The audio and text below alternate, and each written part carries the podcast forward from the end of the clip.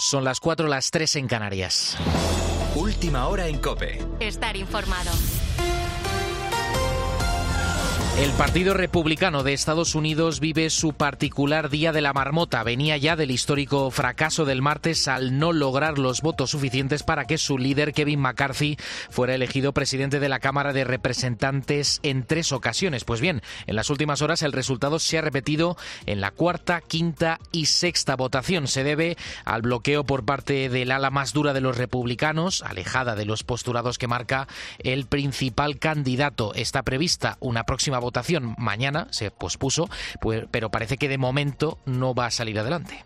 No member elect having received a majority of the votes cast, a speaker has not been elected. Esta era la sexta vez en la que la speaker, la portavoz de la Cámara de Representantes, anunciaba que el candidato republicano no había conseguido los votos suficientes. En teoría, según la ley de ese país, no hay un plan B, no hay una alternativa. Tiene que salir sí o sí un candidato con mayoría suficiente en la Cámara Baja. Por lo demás, estamos a unas horas de un acontecimiento histórico en Roma el funeral de Benedicto XVI, que va a comenzar este jueves a las nueve y media de la mañana, presidido por el Papa Francisco durante los tres días en los que ha estado instalada la capilla ardiente en la Basílica de San Pedro. Han pasado por allí más de 200.000 personas que han querido homenajear al Papa emérito. Hoy en la plaza tendrá lugar esa despedida. Es, como decimos, un acontecimiento que lógicamente también ha marcado a los propios italianos. Nos lo contaba un hombre que vive en Roma. Y yo pienso que la,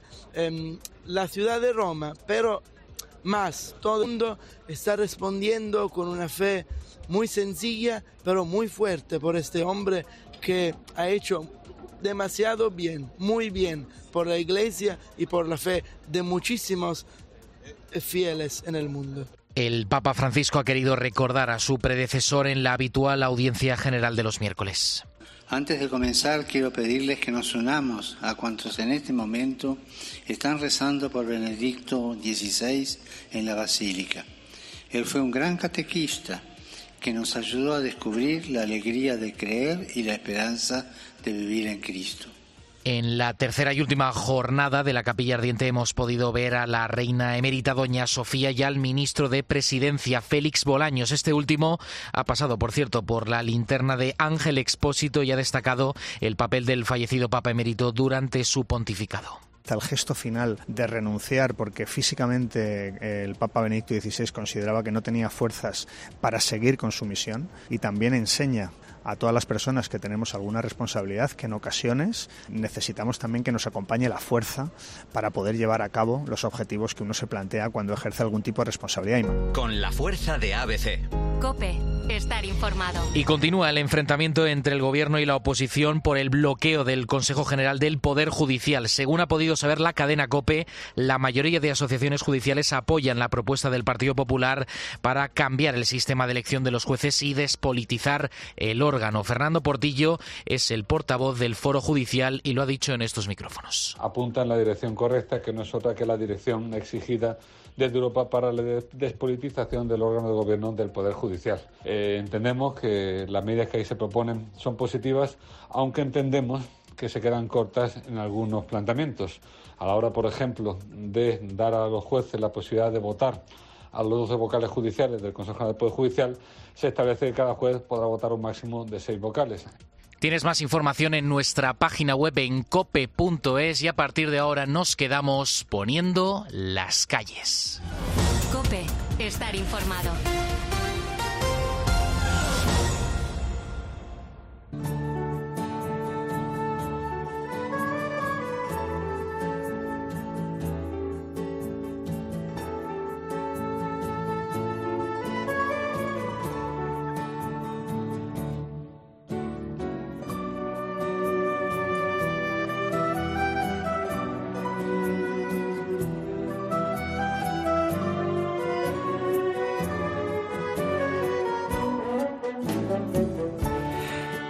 Buenos días, eh, ¿cómo estáis? Eh, comenzamos poniendo la primera calle positiva con Luca y Alba.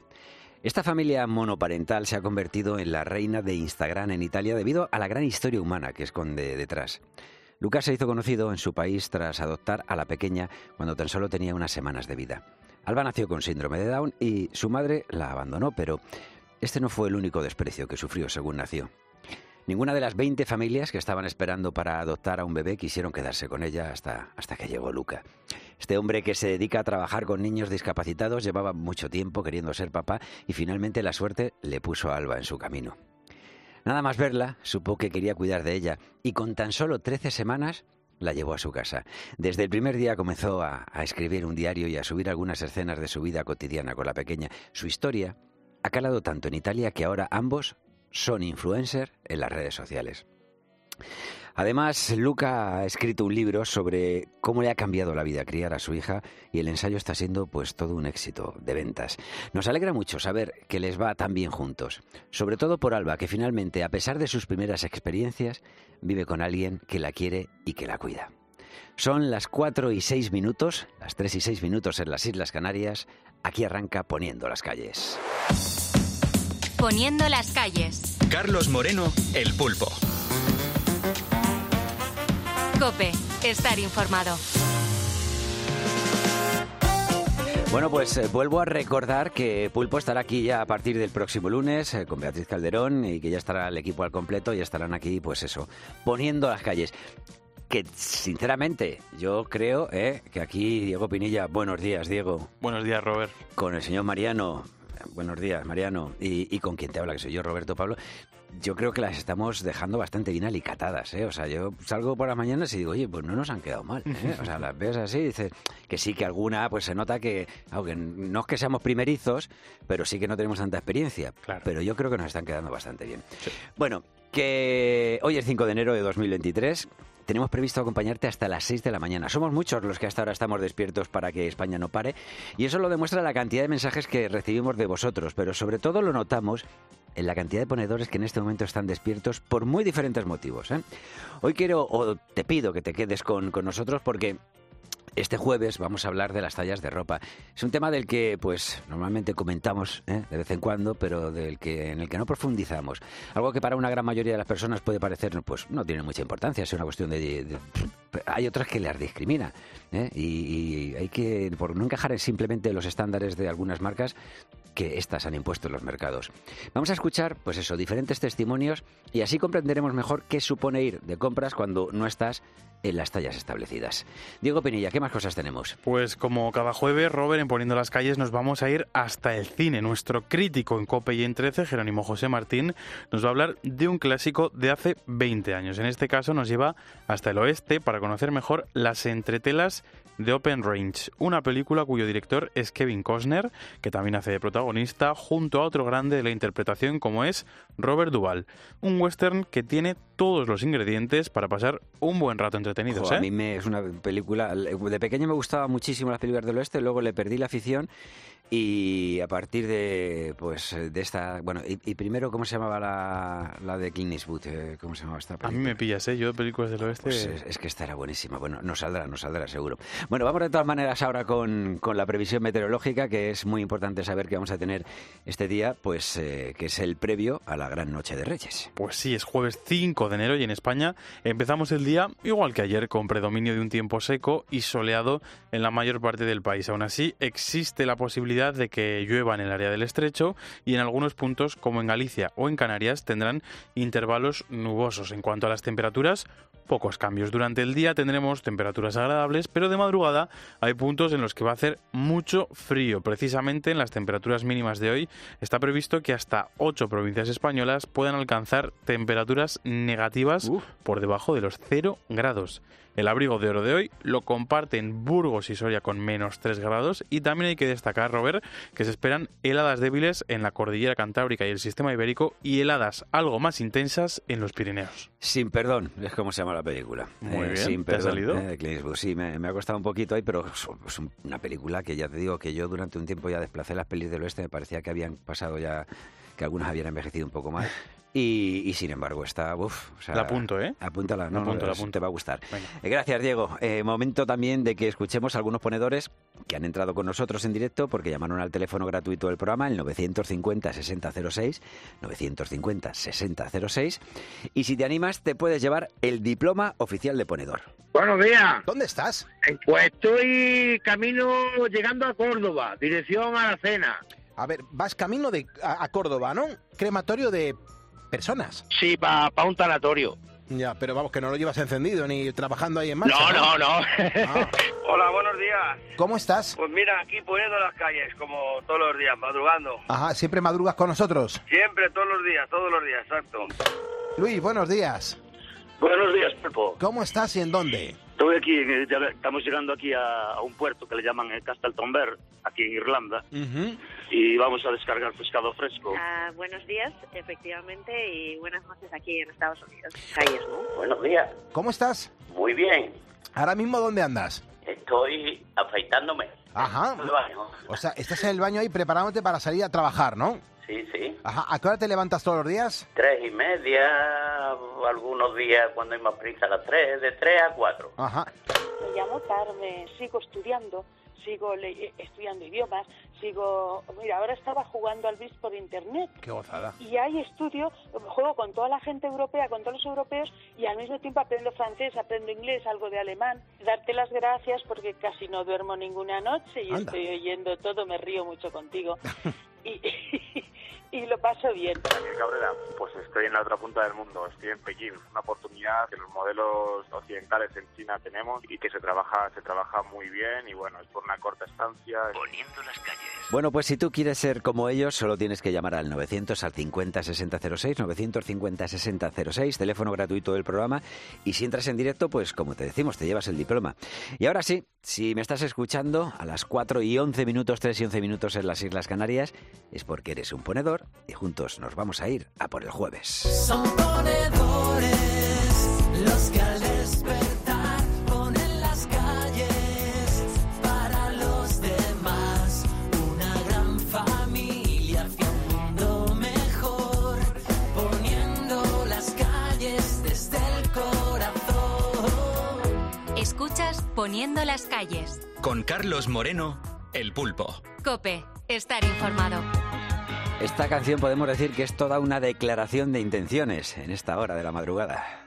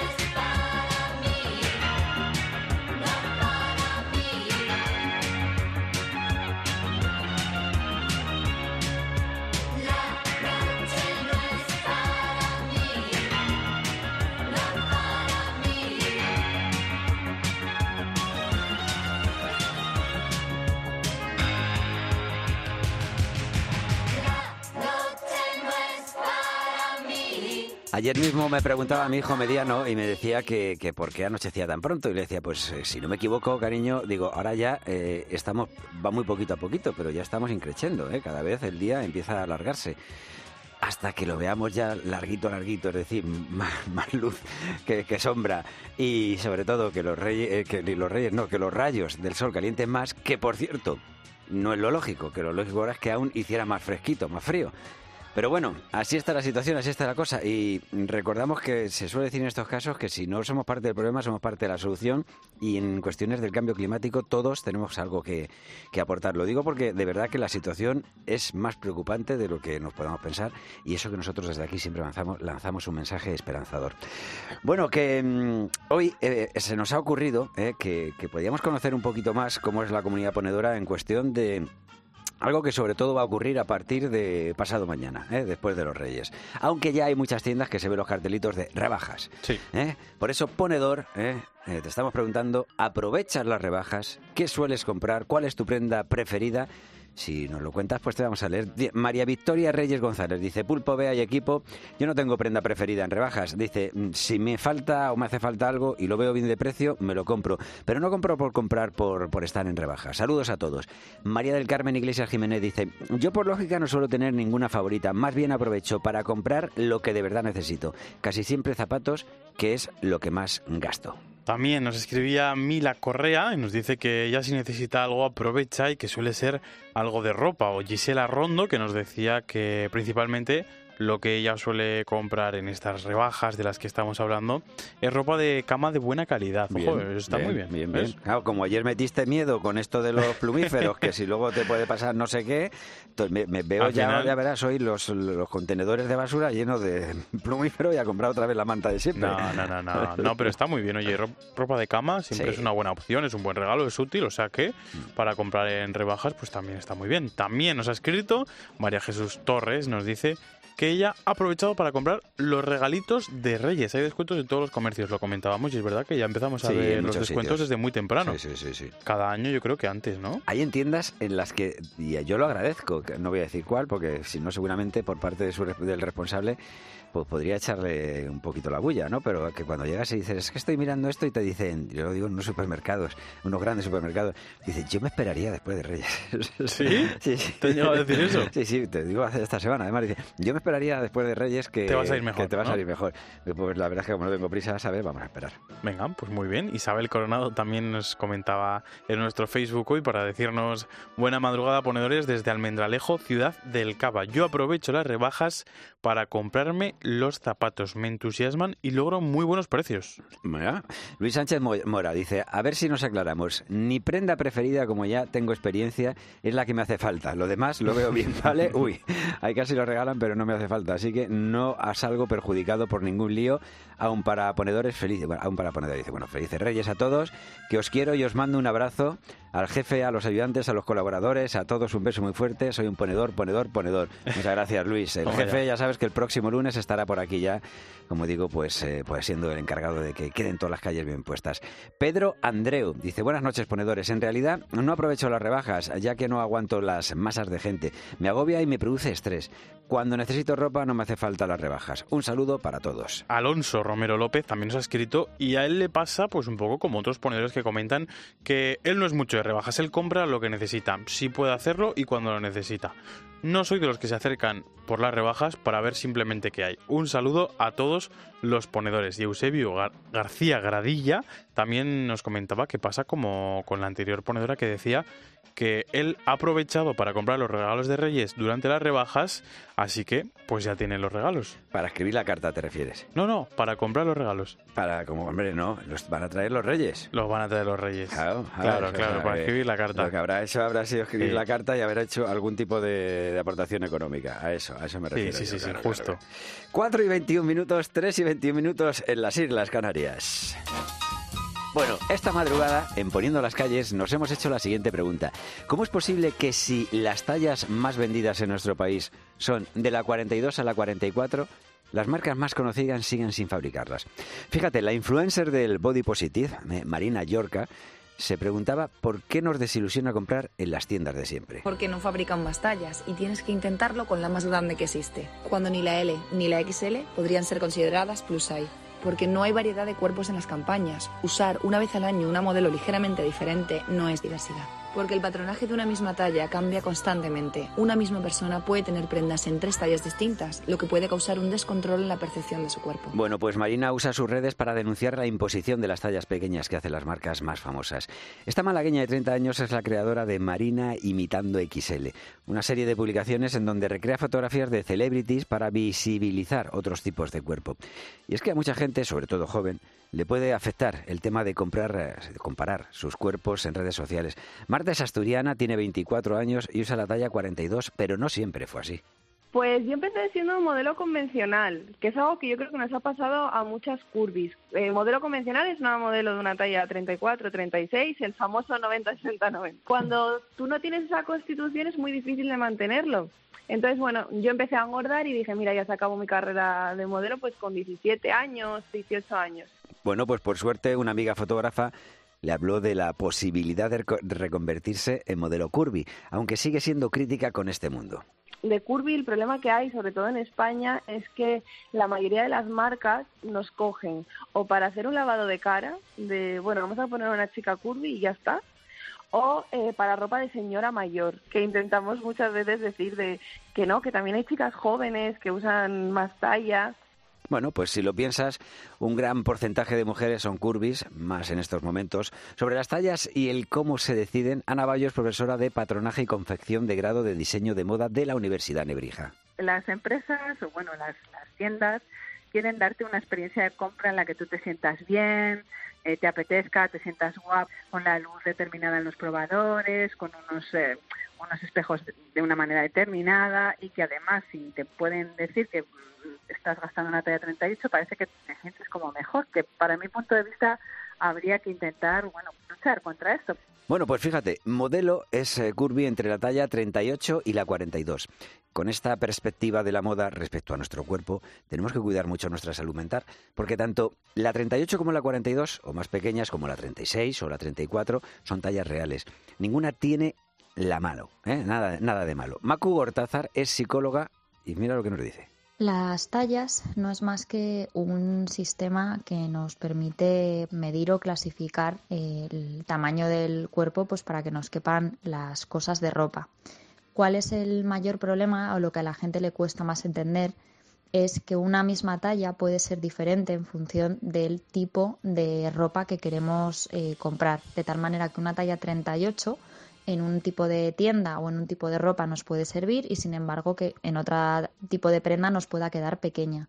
Esto es lo que muchas veces nos cuesta mucho entender porque tratamos de encasillarnos dentro de una determinada talla y cuando de repente esa misma talla no nos sirve para otra prenda de ropa es cuando realmente nos, nos agobiamos un montón. Claro, y es que el imperativo de la moda y sus tallas tiene una incidencia directa en nuestra autoestima, tanto de hombres como de mujeres. Así que, aunque sea irracional, para muchas personas usar una talla superior a la 40 42, por ejemplo, les hace sentir mal consigo mismas, hasta el punto de rechazar su cuerpo. ¿Qué factores influyen en la percepción que tenemos de nosotros? El mayor problema viene cuando tratamos de identificar nuestro cuerpo o cómo creemos que es nuestro cuerpo en función de elementos externos como la talla, como el volumen.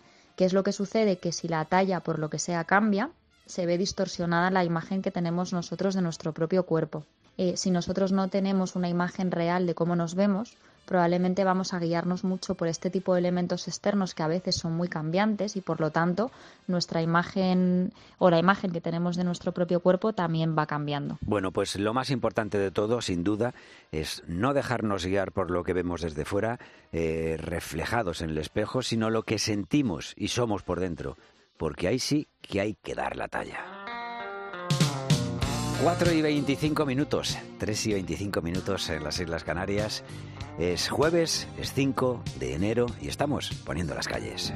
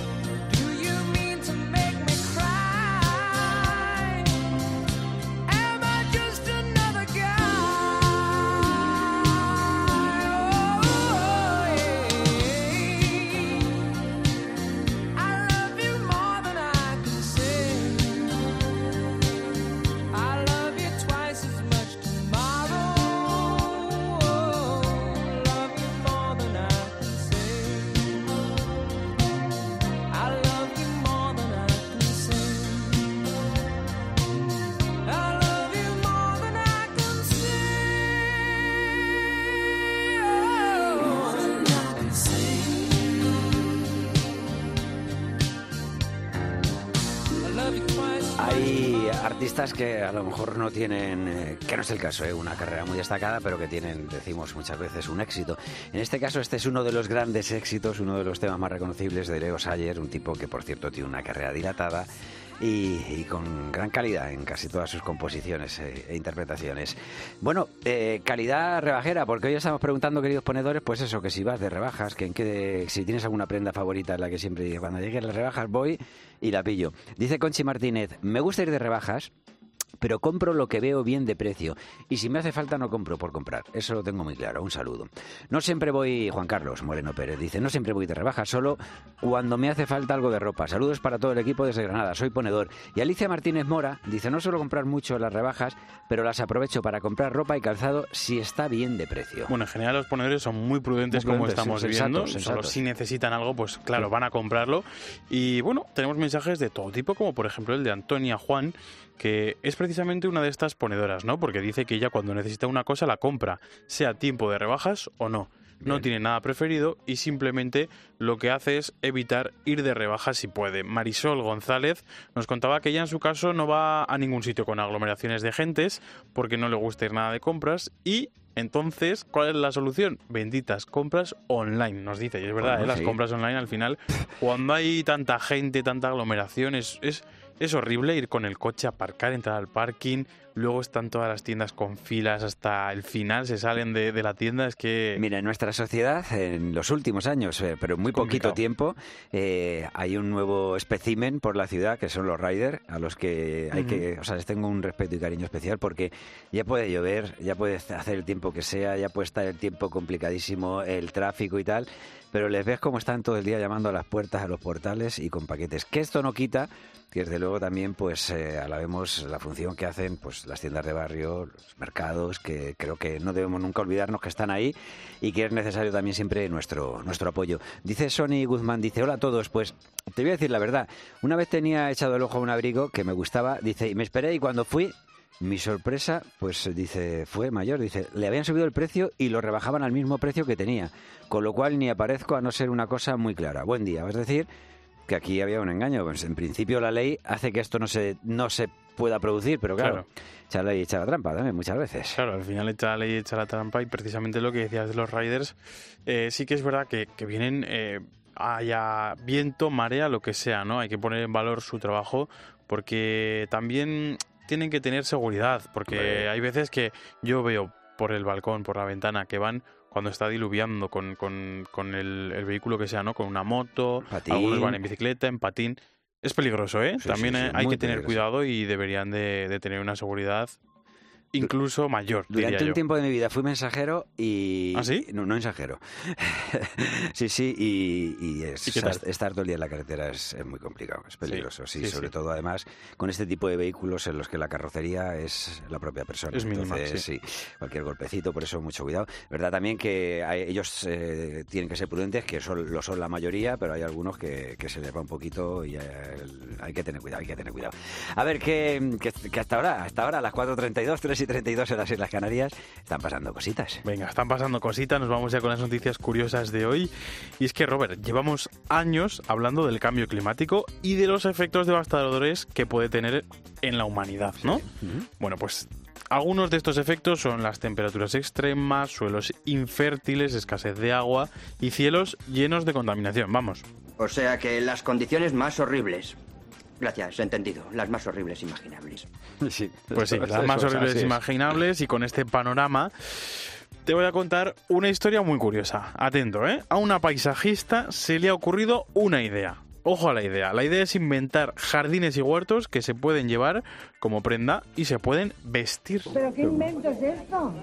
¿Pero qué invento es, Es esto? muy Bueno, bueno. eso me preocupo yo. Ojo, se trata de una especie de chaleco en el que se puede hacer crecer en él una gran variedad de plantas. Hasta 40 tipos distintos de vegetales que en pocas semanas pueden ser consumidos como repollo, rúcula, brócoli, col rizada, champiñones, fresas, hay un montón, ¿eh? Sí, sí. ¿Cómo lo ves, Robert? Pues no, lo veo que como se ponga de moda esto, pues te diré a lo mejor un día, Diego, pásame una zanahoria que tienes ahí en la espalda y me dirás tú, pues déjame a mí un trocito de brócoli. El caso es que así, visto sobre el papel, eh, parece muy bonito, pero cómo se cultivan todas estas verduras en un chaleco. Bueno, pues gracias a un fertilizante, Robert, que no tiene fin ni tiene precio. Nuestros propios desechos. Ya, ya me da un poquito, ¿sabes? El caso es que se riegan con nuestra propia orina. ¡Ay, de verdad!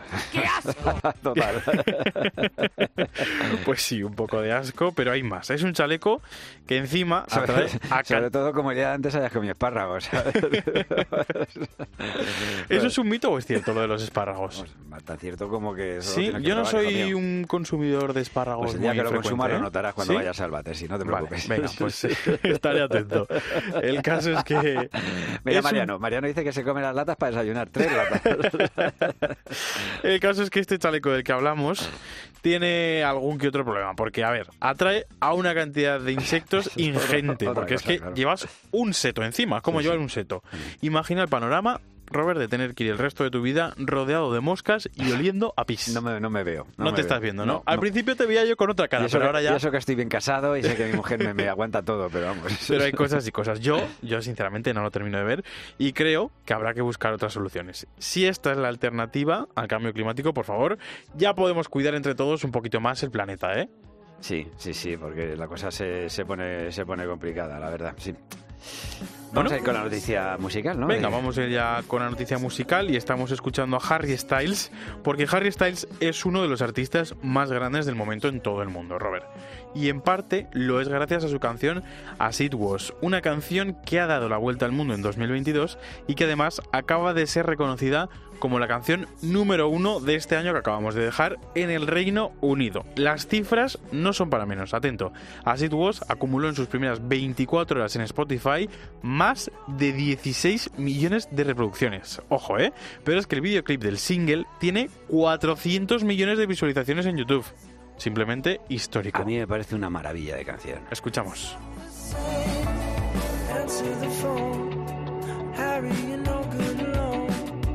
Why are you sitting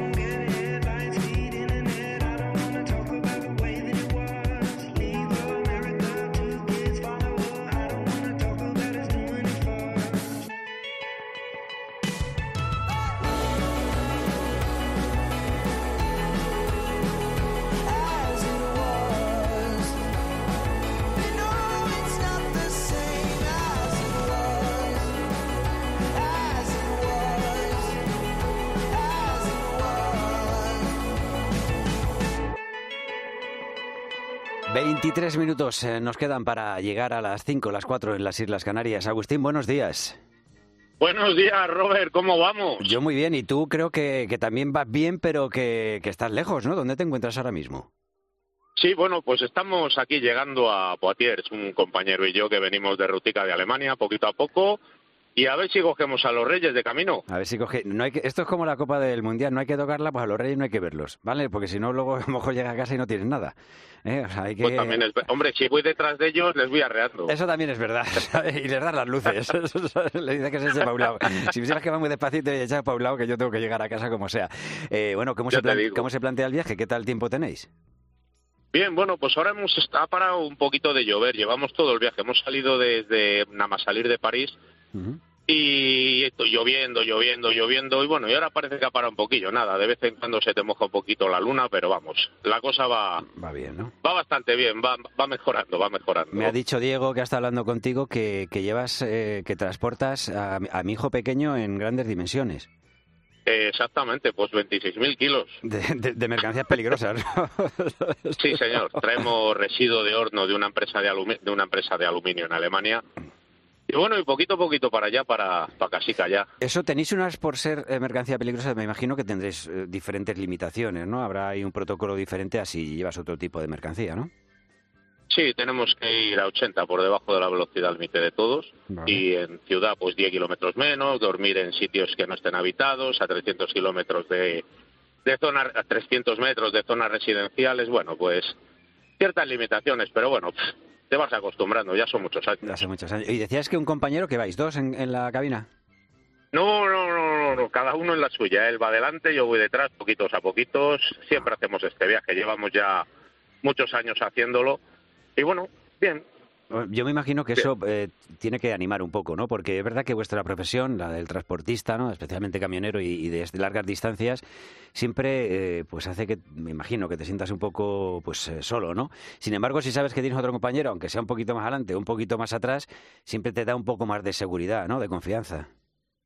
Sí, hombre, sí. El ir dos, pues quieras que no te anima mucho y las noches nosotros nosotros andamos casi siempre de noches porque pasas por muchos sitios y si no no te va a dar tiempo a, a muchas ciudades importantes y si no no te da tiempo a llegar a tu casa porque hacemos el viaje, salimos el domingo por la noche y el viernes por la mañana a las 10 de la mañana 11 ya estamos en casita, o sea que andamos siempre por la noche apretados. Si quieras que no a lo que íbamos dos personas, pues hombre, un rato te echas una parlada, te paras, echas un café, bueno, pues las las cosillas de siempre, entre dos, pues más llevaderas. Claro. Oye, Agustín, no quiero yo tampoco meterme en tu vida personal, pero tienes- es una pregunta si quieres me la dices, si no, pero ¿tienes familia?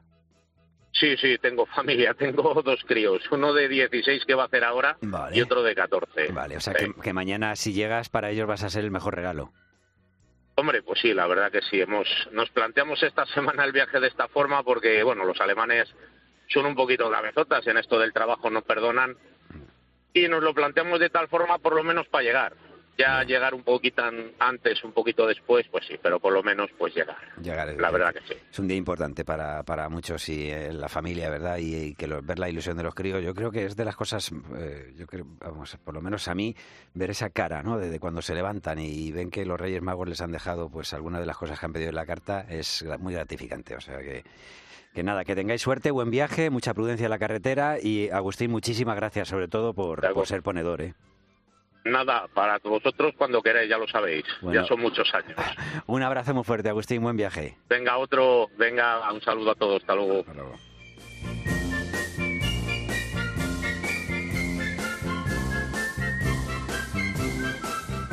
Poniendo las calles. Carlos Moreno, El Pulpo. Cope, estar informado. El mundo llora la muerte del Papa Benedicto XVI. Escucha la última hora desde el Vaticano en cope y en cope.es. Poniendo las calles. Carlos Moreno, El Pulpo. Cope, estar informado.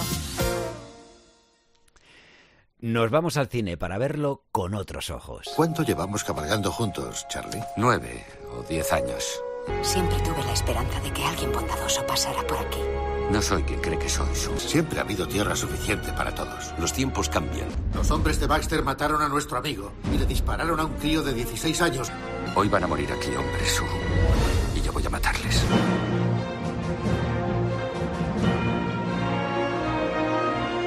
Bueno, ya está aquí, con bota, chaleco y sombrero de cowboy y pistola al cinto, Jerónimo José Martín, crítico de cine de Copy 13.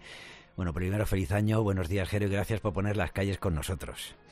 Feliz año, Roberto. Buenos días y gracias a ti por ayudarnos todos los días a mantenernos con la mente abierta. Open range, a campo abierto. A ver, ¿por qué nos traes hoy Open Rage de Kevin Costner? Pues mira, porque cumple 91 años, felicidades, le enviamos uno de sus protagonistas, el actor y director californiano Robert Duvall. Nació en San Diego el 5 de enero de 1931 con el nombre de Ro- Robert Selden Duvall y estudió interpretación en Nueva York, participó en varios montajes teatrales y debutó a lo grande porque en el cine su primera película es nada menos que Matar a un ruiseñor. Después participó en películas tan potentes como La Jauría Humana o Bullet, aunque la fama le llegó sobre todo interpretando a Tom Hagen en las dos primeras partes del Padrino. Fue candidato al Oscar al mejor actor de reparto por su papel del coronel Kilgore en Apocalipsis Now, otro de sus papeles potentes, lo que me gusta, el honor del, del, del Napal eh, por las mañanas y tal, pues ese es él. Eh, y por la película Acción Civil. También fue candidato y optó al Oscar al mejor actor, ya no de reparto, sino actor principal, por El don del coraje y Camino al cielo, que él mismo dirigió. Y lo ganó finalmente en 1984 por Gracias y Favores. Ha ganado también un BAFTA, un Emmy, cuatro Globos de Oro y el premio de Nostia al Festival de San Sebastián en el año 2003, donde presentó precisamente Open Rage, eh, que en mi opinión es un western espléndido, que además supuso el resurgir de Kevin Costner como director y actor. Había fracasado recientemente por Waterworld y Mensajero del Futuro, y aquí retornó al lejano oeste, donde él se dio a conocer en Silverado de Lawrence Kasdan. Eh, cinco años después triunfó también en el lejano oeste como actor, director y productor en Bailando con Lobos, y, luego pareció iniciarse su declive también con otro western, Wire Head.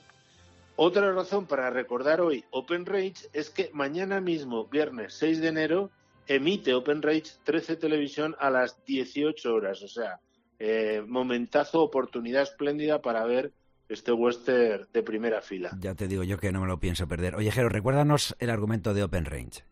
Pues mira, el guion adapta una novela de Loran Payne y toma prestados elementos de un montón de western, porque los cinéfilos sabrán que hay como momentos muy de Río Rojo, Centauros del Desierto, Raíces Profundas, Río Bravo, Solo ante el Peligro, Dos Hombres contra el Oeste, Silverado, Sin Perdón. O sea, se ve que eh, Kevin Corner sabía mucho de esto y, y, mete un montón de detalles, ¿no?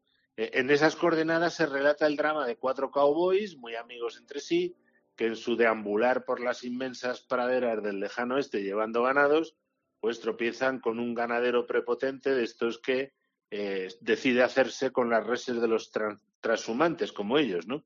Por eso pone en movimiento a sus secuaces y a un corrupto sheriff. Siempre hay por medio un sheriff corrupto eh, en la zona donde están. Eso obliga a los cowboys a ir al pueblo y a resolver la situación a punta de pistola, como es lo habitual. Sí, en el oeste solía ser así. Oye, en el oeste es así. ¿Qué tal fue eh, la acogida de Open Range cuando se estrenó?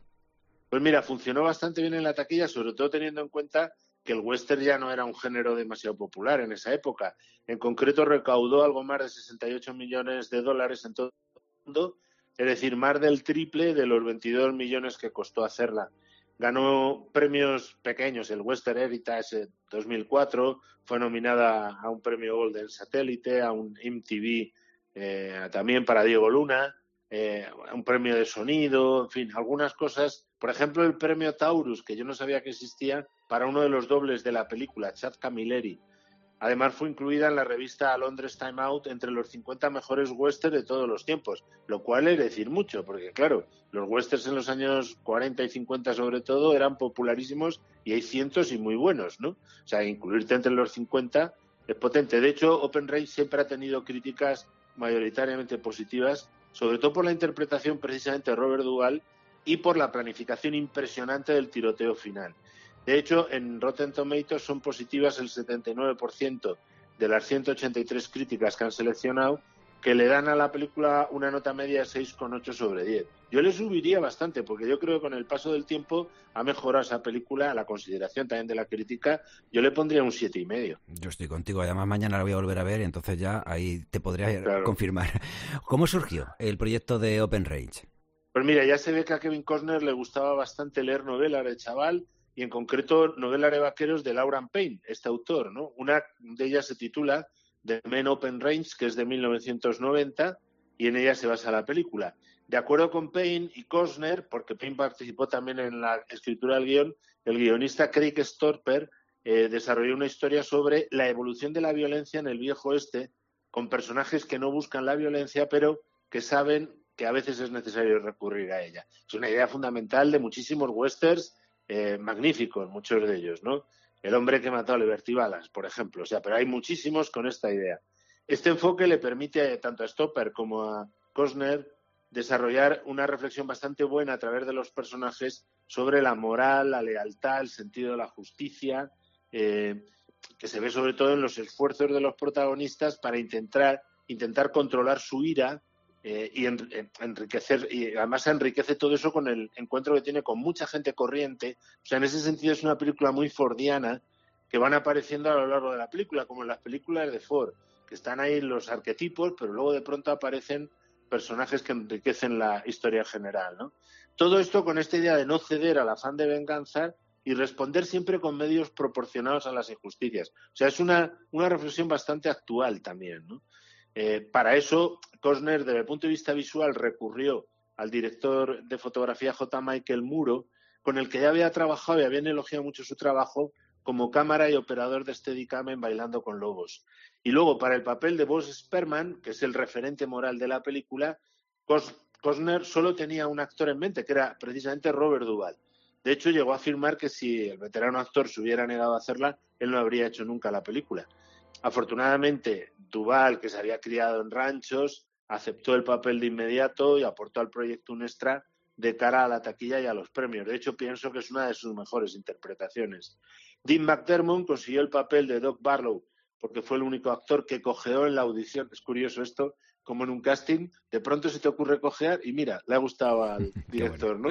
Y el perro que aparece en la película se llama Tig, como la propia productora de Kevin Costner, cuyo nombre proviene eh, de su abuela, que también la llamaban así, Tig. Curioso. ¿Qué tal fue el rodaje? Pues mira, fue duro como en todos los westerns, claro. De hecho, durante los ensayos, el pobre Duval, que ya estaba un poquito mayor, se cayó de, un caballo y se rompió seis costillas. O sea, debió ser un costalazo bastante notable. Rodaron en localizaciones de Alberta, Canadá. Siempre se van a Canadá a rodar muchas de estas cosas porque es más barato. En concreto, en una reserva india de Stoney y en su capital, Morelli. Eh, Clayton Mano Izquierda, que es un indio de la primera nación Nakota Sioux, originario de allí, perteneciente a esa tribu, trabajó como asesor de la película. Y para eh, por sus trabajos con los indios Lakota, hay tres tipos de Sioux, que sepas. Nakota, Lakota y otro. ¿eh? Pero eh, en, Bailando con Lobos, Kevin Corner usó indios Lakota. Y además usó la lengua, la lengua Sioux para distinguirlos, ¿no? Y entonces, antes de empezar el rodaje, el jefe Ernest Wesley, que era Sius también presidió una ceremonia espiritual en homenaje a Cosner por haberlos tratado bien en Stony Eldel House, un poco para darle como buena suerte al rodaje, ¿no? que duró del 17 de junio al 8 de septiembre del 2002.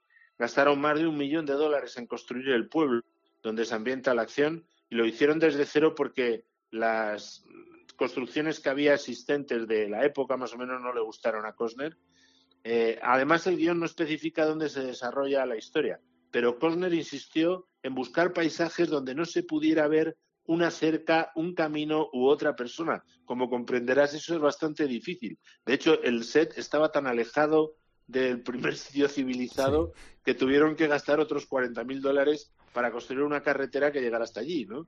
Vaqueros profesionales manejaron 225 cabezas de ganado y Cosner rechazó un papel protagonista en Kill Bill volumen 1, fíjate tú que podía haber participado en esa película Kevin Costner para poder hacer tranquilo Open Rage.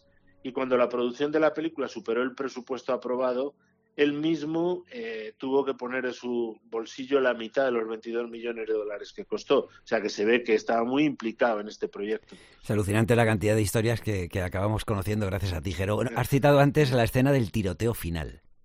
Bueno, todos los tiroteos de esta película fueron filmados eh, con tomas muy amplias, gigantescas, con un realismo muy intenso, en parte también porque los habían probado previamente en el ordenador, habían hecho la planificación en ordenador, ya se podía hacer en esa época, ¿no?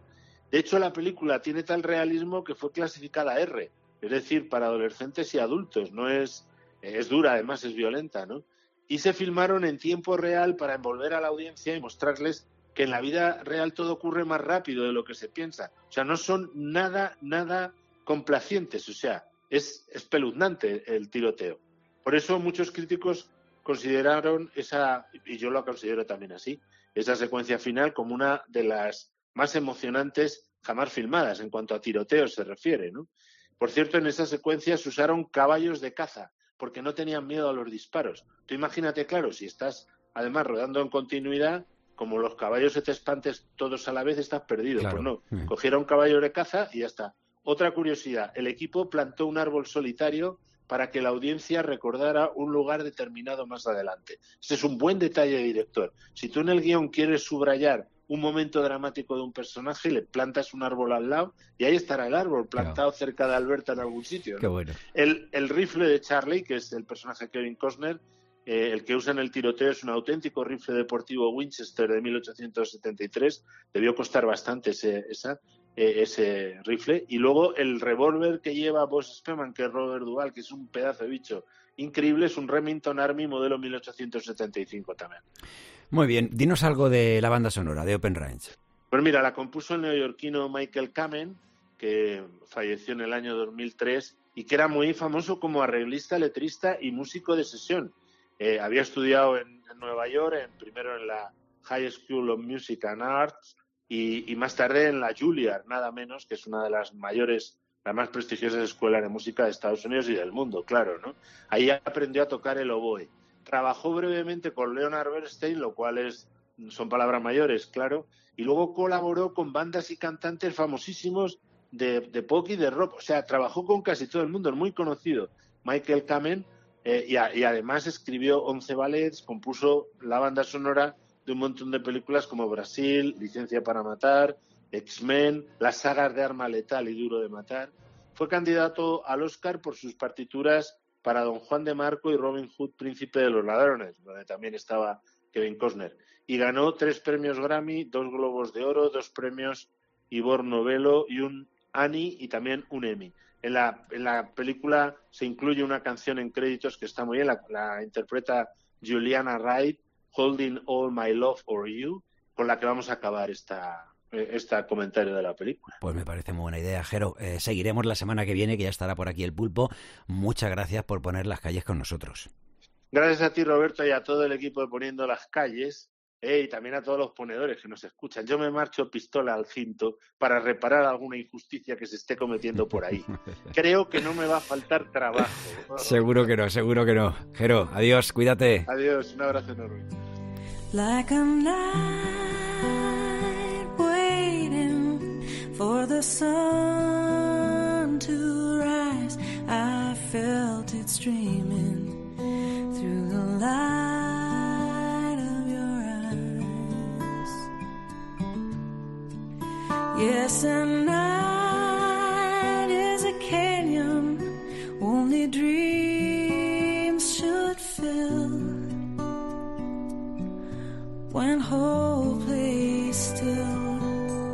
Colombia. This heart stayed true.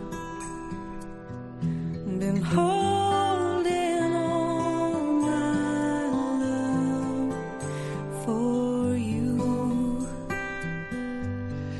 Bueno, lo primero es saludar a Ernesto Pérez Vera, que ha estado alguna vez invitado a este programa, que es ponedor de calles.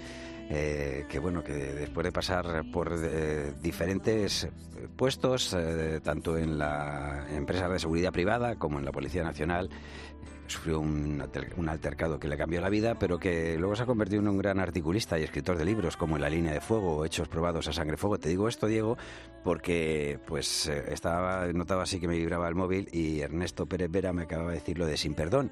Y ya que con Jero estábamos hablando de un western, pues él me ha dicho enseguida, dice, enseguida he pillado que era, que era sin perdón. Y además que, pues como siempre, eso, que nos da las gracias por poner las calles. Gracias a ti por estar ahí al otro lado. Y, y luego también saludar a Francho, de la empresa de Chemán, en, en Zaragoza.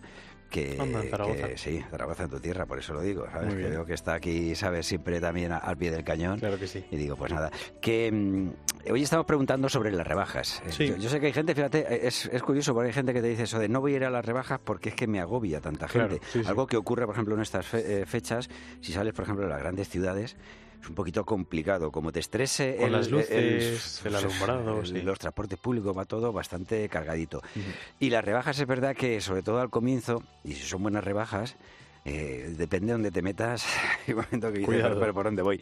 ¿Qué nos dicen los, los ponedores? Pues nos ha escrito Justi de la Fuente diciendo que ya solo va si necesita algo concreto. Francisca Alende nos dice que en realidad no necesita nada, pero a veces surge alguna oportunidad para, re- para regalar y entonces sí que compro algo. Un saludo a todos los ponedores. Elena Colmenarejo Pizarro, solo voy de rebajas si necesito algo ¿De verdad? O Elo Ros Arcil, que nos dice buenas. Pues la verdad es que no suelo comprar. Si es algún chollo, sí.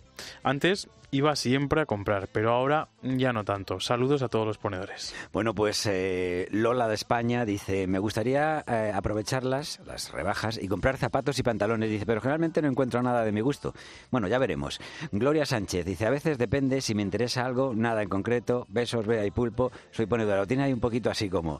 Y Pachi Resano Ezquerro dice, las camisas de marcas buenas y como siempre las compro lisas, da igual que sea de otra temporada. O sea, que es verdad que es que hay ropa que dices, bueno, la estoy comprando de rebajas y es que ya es de la temporada pasada, pero es que hay algunas prendas que da igual una temporada que otra, o sea, que, que las sigues, eh, las puedes seguir eh, eh, acoplándote a, a tu vestimenta diaria. Pues sí, o sea sí, que- sí, son prendas básicas que al final todos necesitamos en, en nuestro armario y que, bueno, pues nos da igual que Un sea par una de ellos más. temporada, otra. Venga. Venga. vamos con un par de ellos más. Primero te voy a leer... Mariano, el- ¿qué te pasa? ¿Que ¿Tienes caspa o qué? Te voy a leer primero el mensaje de Jesús no. Justicia Fernández. Y nos dice que él no tiene nada preferido. Si necesito algo, espero. Y si no necesito nada, pues eh, solo lo compro si está a buen precio y si me gusta. A mi edad cada vez voy necesitando menos cosas. Y por último, vamos a acabar con un mensaje de Gabriel Segura, que yo creo que va un poco en cachondeo, que dice, yo suelo comprar en rebajas tangas. No sé si puede ser el caso, pero aquí, aquí parece que tiene un Se poco de WhatsApp. bueno, pues si nos acabas de sintonizar, bienvenidos. Si llevas con nosotros desde las 4, te recomendamos que no cambies el dial porque tenemos una hora por delante. Por ejemplo, mira, la próxima hora vamos a hablar de la generación X a través de un libro que es una maravilla. Se llama Gabinete X. Antes, Juan Andrés Ruber nos actualiza la información.